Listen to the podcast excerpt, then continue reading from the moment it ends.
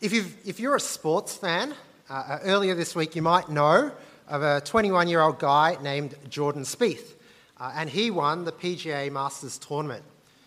Now, those of you who might not know, the Masters is the biggest and most prestigious golf tournament in the world. Now, when this guy Jordan got interviewed after his win, they asked him about his secret. Does he have a secret to why he's playing so well? And he's an up and, com- up and coming young player, but he doesn't necessarily hit the ball the furthest. Uh, he, he can't swing the ball left and right like some other players can. And he's not exactly known for his putting. So, how has he been so successful since turning pro? Everyone wants to know. And his answer is I listen to Carl. Now, who is this Carl guy? Who, who is Carl? Well, Carl is a caddy, and a caddy is uh, one of those guys who walks around the golf course carrying a bag and telling you about the golf course, giving you tips and hints. And Carl's been doing this at the Masters since 1961. So, so Jordan explained that Carl's got such an intimate knowledge of the golf course that he is the one that, Carl, that Jordan listens to. Now if, the look, now, if the ball looks like it's going to roll to the right, but Carl tells Jordan to putt to the left, Jordan will putt to the left. If Carl says hit along the tree line because that's the best shot, then Jordan will hit along the tree line. Now, not many people know this guy, Carl, but Jordan Spieth attributed his Masters win because he listened to Carl's advice. Now, if we were pro golfers, we probably listen to Carl as well. With so much experience, Jordan would be a fool not to listen to Carl. And, and golf is a great game. I, I enjoy around myself.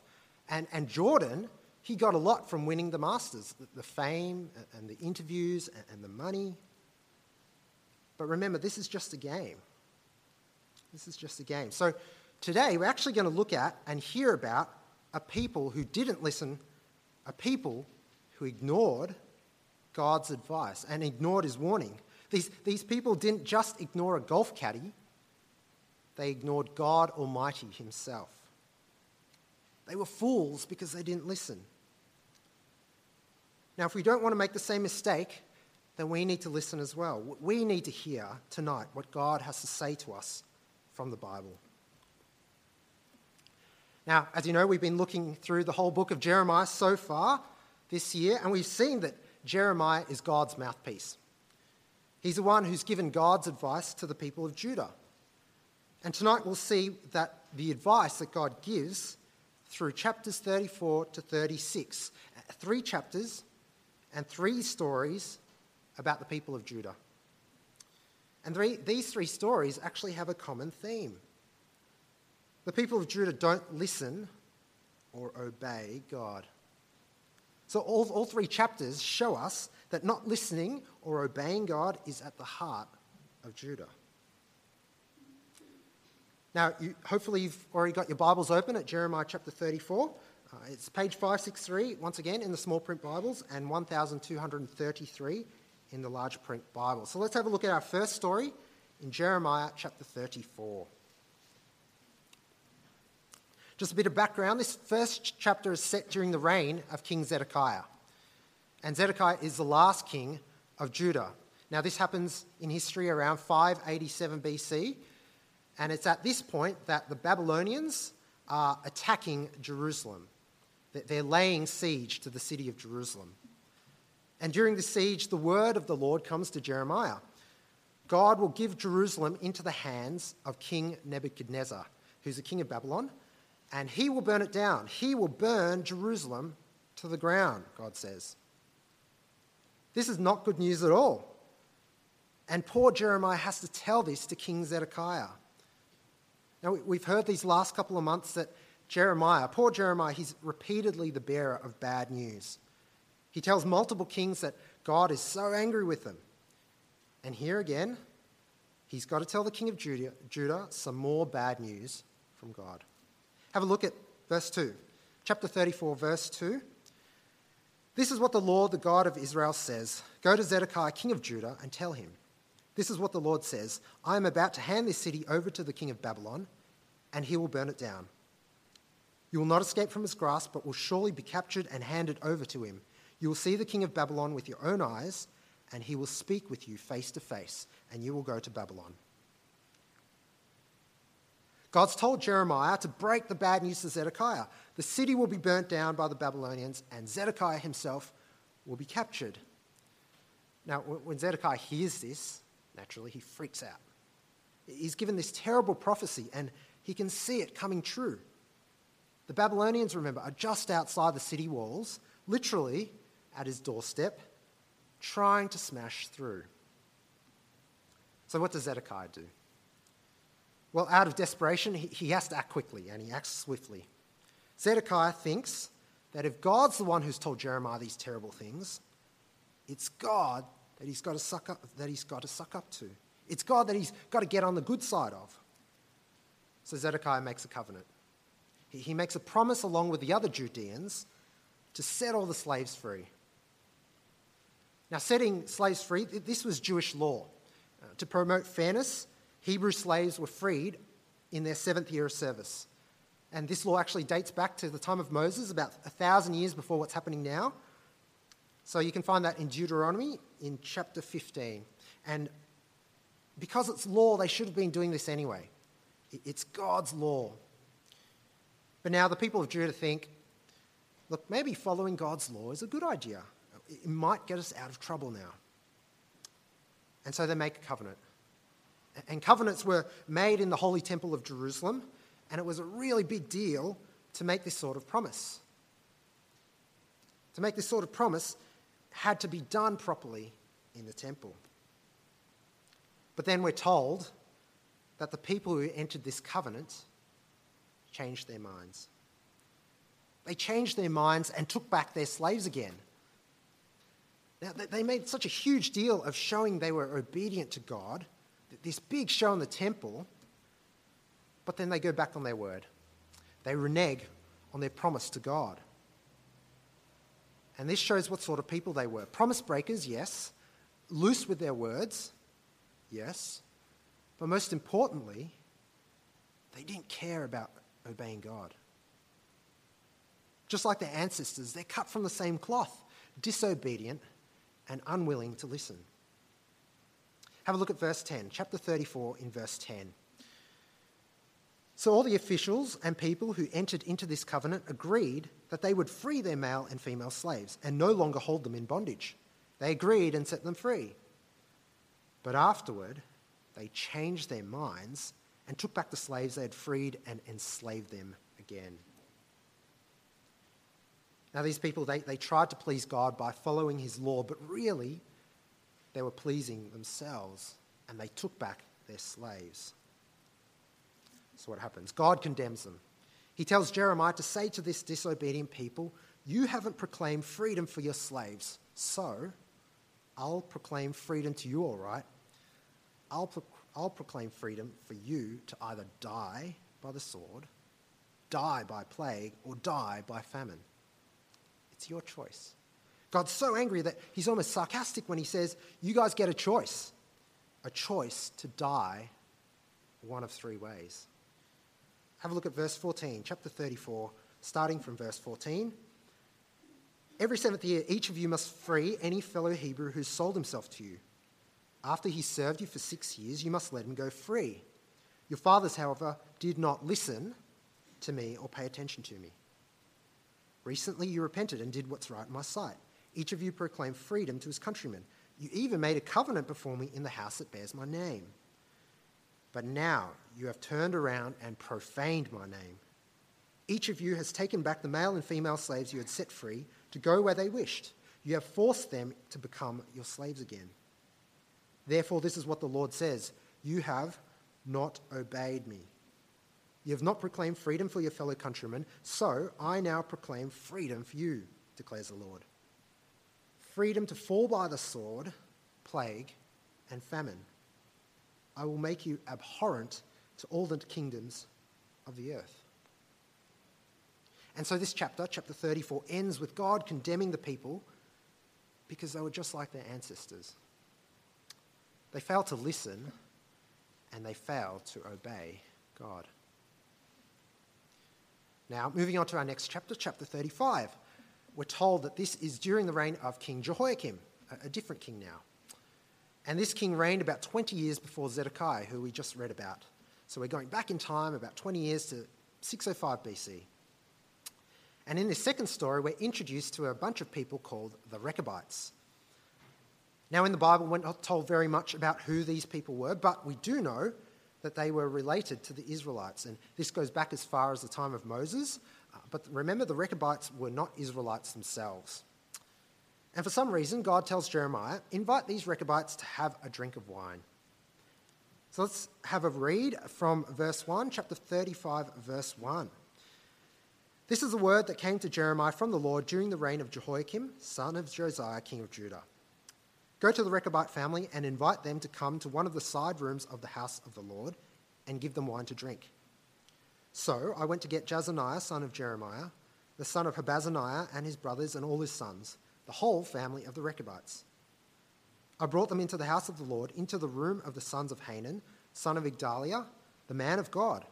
It was next to the room of the officials, which was over that of Maaseiah, son of Shallum, the doorkeeper. Then I set bowls full of wine and some cups before the men of the Rechabite family and said to them, Drink some wine. So Jeremiah follows God's command and he goes ahead and invites the Rechabites to drink wine in the Lord's temple. Now remember, we're not told very much about the Rechabites, but we, what we are told about them is that they were nomadic, nomadic. So this means that they you know, roamed around and they lived in tents. They were kind of lifelong campers, if you want to call them that. Now, they weren't the kind of guests that would have normally been invited to the temple. The Jews probably would have been thinking, you know, these guys are weird and stinky. There's no way that they'd be walking around the temple. But here, Jeremiah paints the scene a special room in the temple of Jerusalem, special bowls and cups in front of the Rechabites, wine ready to be guzzled down. Now, I don't know about you, I've never drunk wine from, from bowls before, uh, but when I think about it, you know it's full on party time when they get to serve you alcohol in bowls. Don't you think? These guys are ready to go. And so here we are. Now imagine you're a Rechabite, uh, lowly, humble, in, the, in this fancy room with Jeremiah the prophet offering you wine. What would you do? Now, what do you think they do? Well, we're told that the Rechabites refuse to drink. They don't want to drink the wine. There's this amazing wine, great hospitality in the upper room, yet they refuse to drink. Now, remember what sort of people these Rechabites were nomads and tent dwellers. So, Jeremiah inviting them to the temple would have been a big step, but offering them temple wine you know, your, your kind of Penfold Grange aged wine in bowls, remember? And this is such a big deal. It's such a great privilege. But the Rechabites refused. They flat out said, no thanks. So we're left wondering why. Why do these Rechabites, these lowly tent dwellers, refuse such an attractive offer? This is their answer we follow the command of our ancestor, Jonadab. Jonadab told his family not to drink wine. In fact, he also told them not to build houses, or sow seeds, or plant vineyards, but to live in tents. Jonadab wanted them to live as nomads, roaming the land without a proper dwelling or settling place. He wanted them to live differently from other people. And the most amazing thing is, the Rechabites actually kept his commandments. Have a look with me, chapter 35, in verse 8. Verse 8 We have obeyed everything our forefather Jonadab, son of Rechab, commanded us. Neither we, nor our wives, nor our sons and daughters have ever drunk wine, or built houses to live in, or had vineyards, fields, or crops. We have lived in tents and have fully obeyed everything our forefather Jonadab commanded us. So we see the Rechabites fully obey everything their forefather commanded.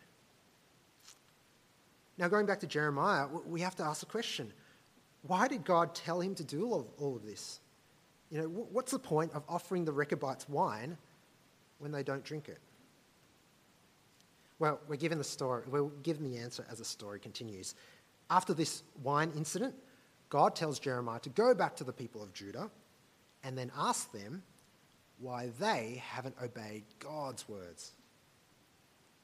God is exasperated and frustrated with his people. And so he's used the Rechabites as a good example.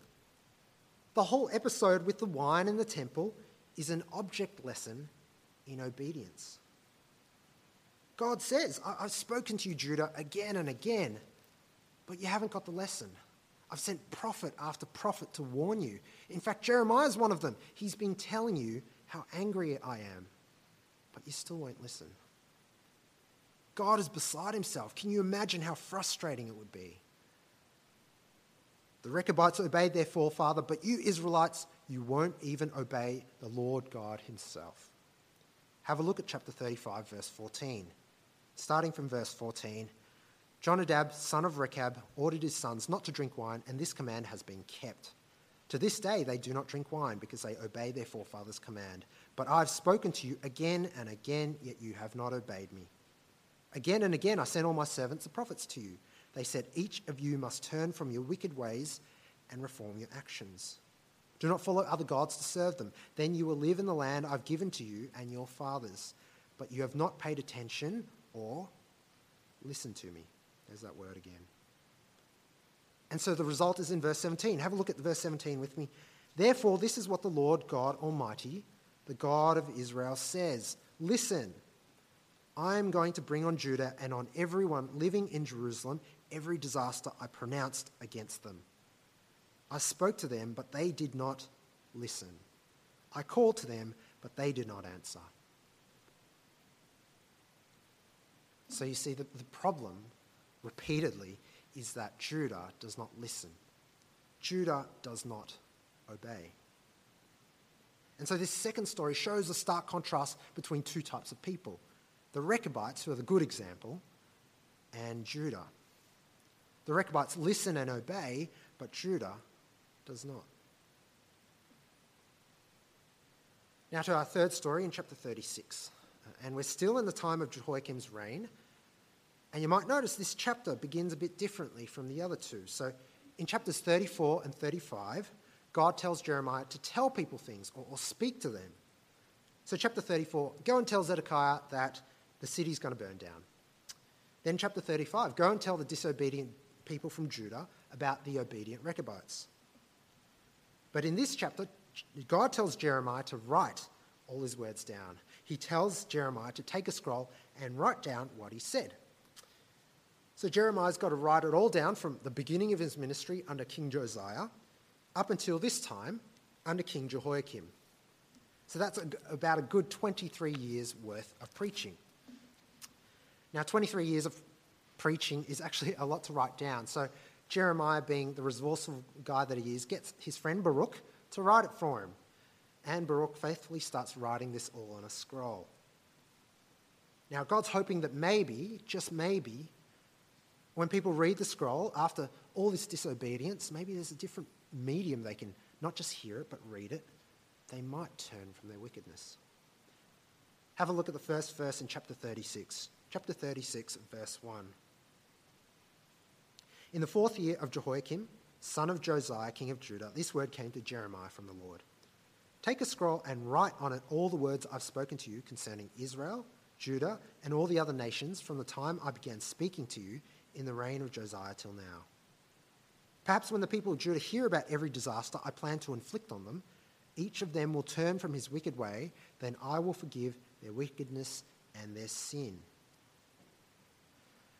So God tells Jeremiah to write his words down now instead of speaking them, hoping that his people will turn from their wickedness. Now, when Baruch's finished writing, Jeremiah tells him to go read it out in the temple. And Baruch's the one who has to do this because Jeremiah is banned from the temple. Now, remember how I said Jeremiah was known as the bearer of bad news? Well, he kept on preaching about God's judgment, and this meant that people banned him. Uh, he, he, they had enough of him and he ended up getting banned from the temple. So he sends Baruch to read out the scroll. Now, when Baruch reads the scroll in the temple, this sets off a chain of events of fear. It sets people off to go and tell others because of how serious the message is. Baruch reads the scroll at the temple, and Micaiah, a guy who's there, is scared. He, he's scared enough that he goes and tells the other officials and tells them what he's just heard. And the officials hear this and they want to hear it for themselves. So they get Baruch and he reads it to them as well. Now, what happens when they hear it? They're scared as well. They hear these words of judgment and they say to each other, We've got to tell the king. This is bad. Have a look at 30, chapter 36, verse 13, starting from verse 13. After Micaiah told them everything he had heard Baruch read to the people from the scroll, all the officials sent Jehudi, son of Nethaniah, the son of Shelemiah, the son of Cushi, to say to Baruch, Bring the scroll from which you've read to the people and come. So Baruch, of son, son of Neriah, went to them with the scroll in his hand. They said to him, Sit down, please, and read it to us. So Baruch read it to them. When they heard these words, all these words, they looked at each other in fear and said to Baruch, We must report all these words to the king. So we've got Micaiah who listens and is scared. He goes and tells the officials. They hear it and they are scared as well. They have to tell the king. Now, Jehudi, one of these officials, brings the scroll to the king's courtyard and starts reading it to the king, Jehoiakim. Now, as Jehudi reads the scroll to him, every few columns, Jehoiakim cuts bits off the scroll and throws them into the fire. As it's being read to him, the king totally disregards the words. He, he shows utter contempt for the very words of God. Three of the officials even urge the king not to burn the scroll. They know how serious this is, what a heinous crime this is. But he doesn't listen.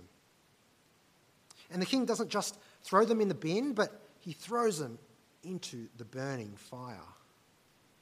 Now, this is like symbolism. It's like saying, you know, I hate these words.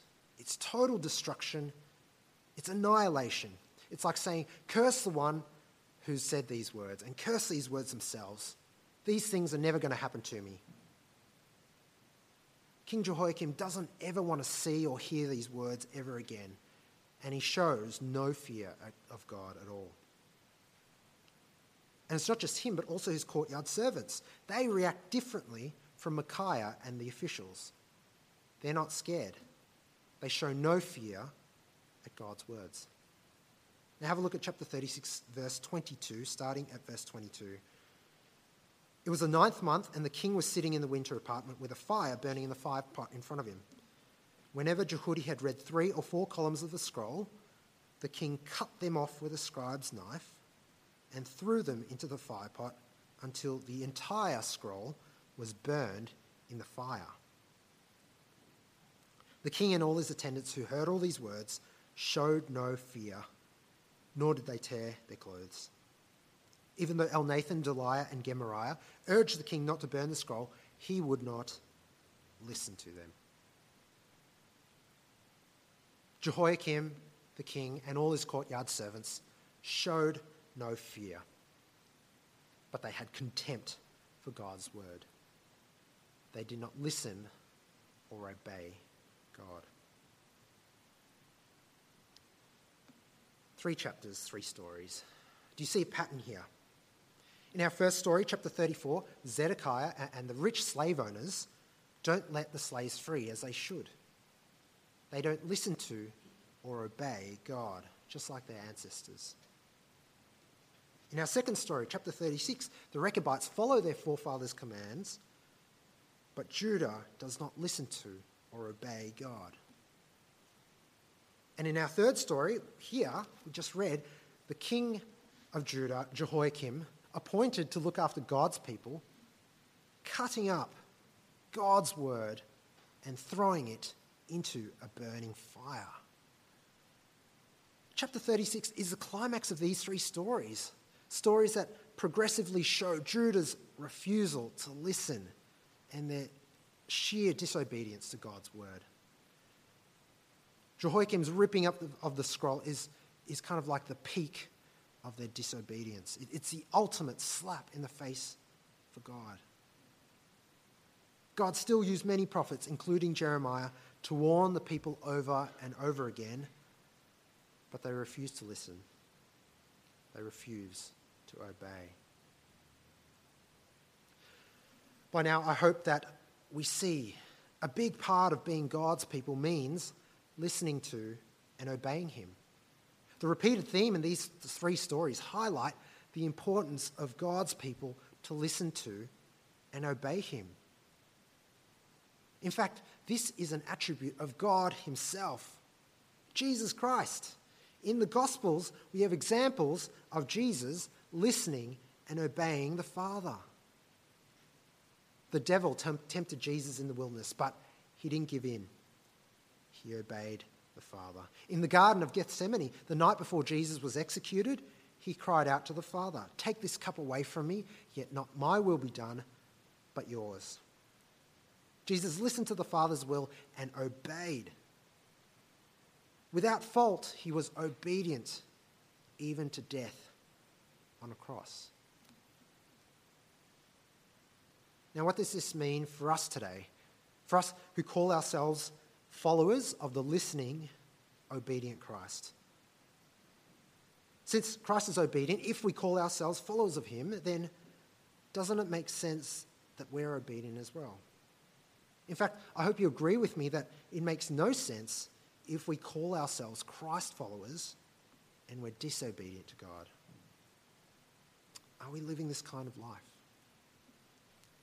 Some might say we're saved by grace. And while that's true, nowhere in the Bible does it ever say we can presume on God's grace. Never does it say that because we're saved, we can live any way we like. In fact, in the New Testament, it says the opposite. Because we're saved, we can live holy lives. We should live holy lives. You see, we shouldn't take God's grace for granted. We shouldn't see it as, as cheap grace because that grace that God's given to us cost us so much. Cost Jesus his life. So the question we can ask ourselves is are we growing to be more like Jesus? Are we growing in our listening and obedience? We've spent so far this year looking through the whole book of Jeremiah. Have we listened? Have we really listened to God's word in Jeremiah this year? as an example, let's think about last week. Uh, it was only seven days ago. Everyone remember Jeff's sermon? I hope so. It was about betting your house on the promises of God. I hope that starts to jog a few memories. It was about betting our house, literally, on Jesus. Maybe not literally. Not allowing other things to become masters, like money or our career or a relationship. We were challenged to make a call to follow Jesus first. Now, do you remember that? Has anything changed since last week? Have we done anything since hearing the sermon last week? Now, I think it's, it's such a blessing that we get to hear God's word preached week in and week out every Sunday. And it's great because we've got the evangelical heritage that is just so focused on God's word. But what worries me, what makes me anxious, is that we're hearers of the word, but not doers of it. We say we love the word, we read it all the time. We have weekly Bible studies to go in depth. And even the sermon every week. If we didn't have the sermon one week, I'm sure there'd be protests. But what worries me is a thought that we come here and listen, we might get convicted all about it, then we walk out that door and forget it all. We forget about what God Himself has said to us. Are we hearers of the word and not doers of it? The people of Judah heard, but they didn't do. King, King Zedekiah heard, but he didn't do. King Jehoiakim heard, and he definitely didn't do. The New Testament is so clear about this. It talks about the guy in the mirror. And in your outlines, I've put a quote there from the book of James, chapter 1, verses 22 to 24. And I'll read it. It says, Do not merely listen to the word and so deceive yourselves. Do what it says. Anyone who listens to the word but does not do what it says is like someone who looks at his face in the mirror and after looking at himself goes away and immediately forgets what he looks like. As followers of Christ, do we forget what we look like? Do we forget altogether who we are and what Jesus did for us? I hope we can learn from Jesus, not just to hear, but to listen and obey God. Now, there are so many ways we can grow in listening and obeying God. You probably know your sins better than others. Just think about it. And one of the reasons why we might not uh, confess it is because we're making excuses. I'm not that bad. That other guy is way worse than me. So I just want to challenge you on that. As a result of this series in Jeremiah, has anything changed in your attitudes and your actions? Are we really listening and obeying, or are we ignoring God's word? Now, you've heard God's voice today in, through the book of Jeremiah, but I really hope you don't ignore it. Especially if you call your, if you say you follow Christ, don't be like the people who didn't listen. Don't be like Zedekiah who only listened when it suited him. Don't be like Jehoiakim who was numb and dead to any conviction from God's word. Now, the golfer from before, Jordan Spieth, he listened to sound advice from a veteran caddy, uh, someone who's been doing it since 1961. And you'd agree, he'd be a fool if he didn't listen to someone with so much experience. But today in Jeremiah, we have the creator of the universe, God Himself, who's got eternal knowledge, who's existed forever, speaking to us tonight. Let's not be fools and fail to listen. Let's learn from tonight's passage and not be disobedient like Judah. As followers of Jesus, let's listen and obey as Christ does. Let's pray.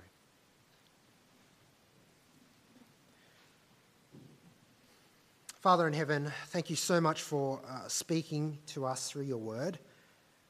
And Father, I pray that as uh, we've heard it, we actually do what we've heard, heard about tonight. Help us not be like Judah or their disobedient kings, Lord, um, but help us to listen to and obey your word. And as we go from our gathering tonight, Lord, I really ask that you give us wisdom in how we put into action some of the things that we're thinking about right now, things that we know we need to do, the right things, the godly things, the things of Jesus. Father, help us fight sin and throw off all that hinders so we can run the race marked out for us. And we uh, ask you to help us to do this ongoing for the rest of the week, day in, day out, and not just on a Sunday night.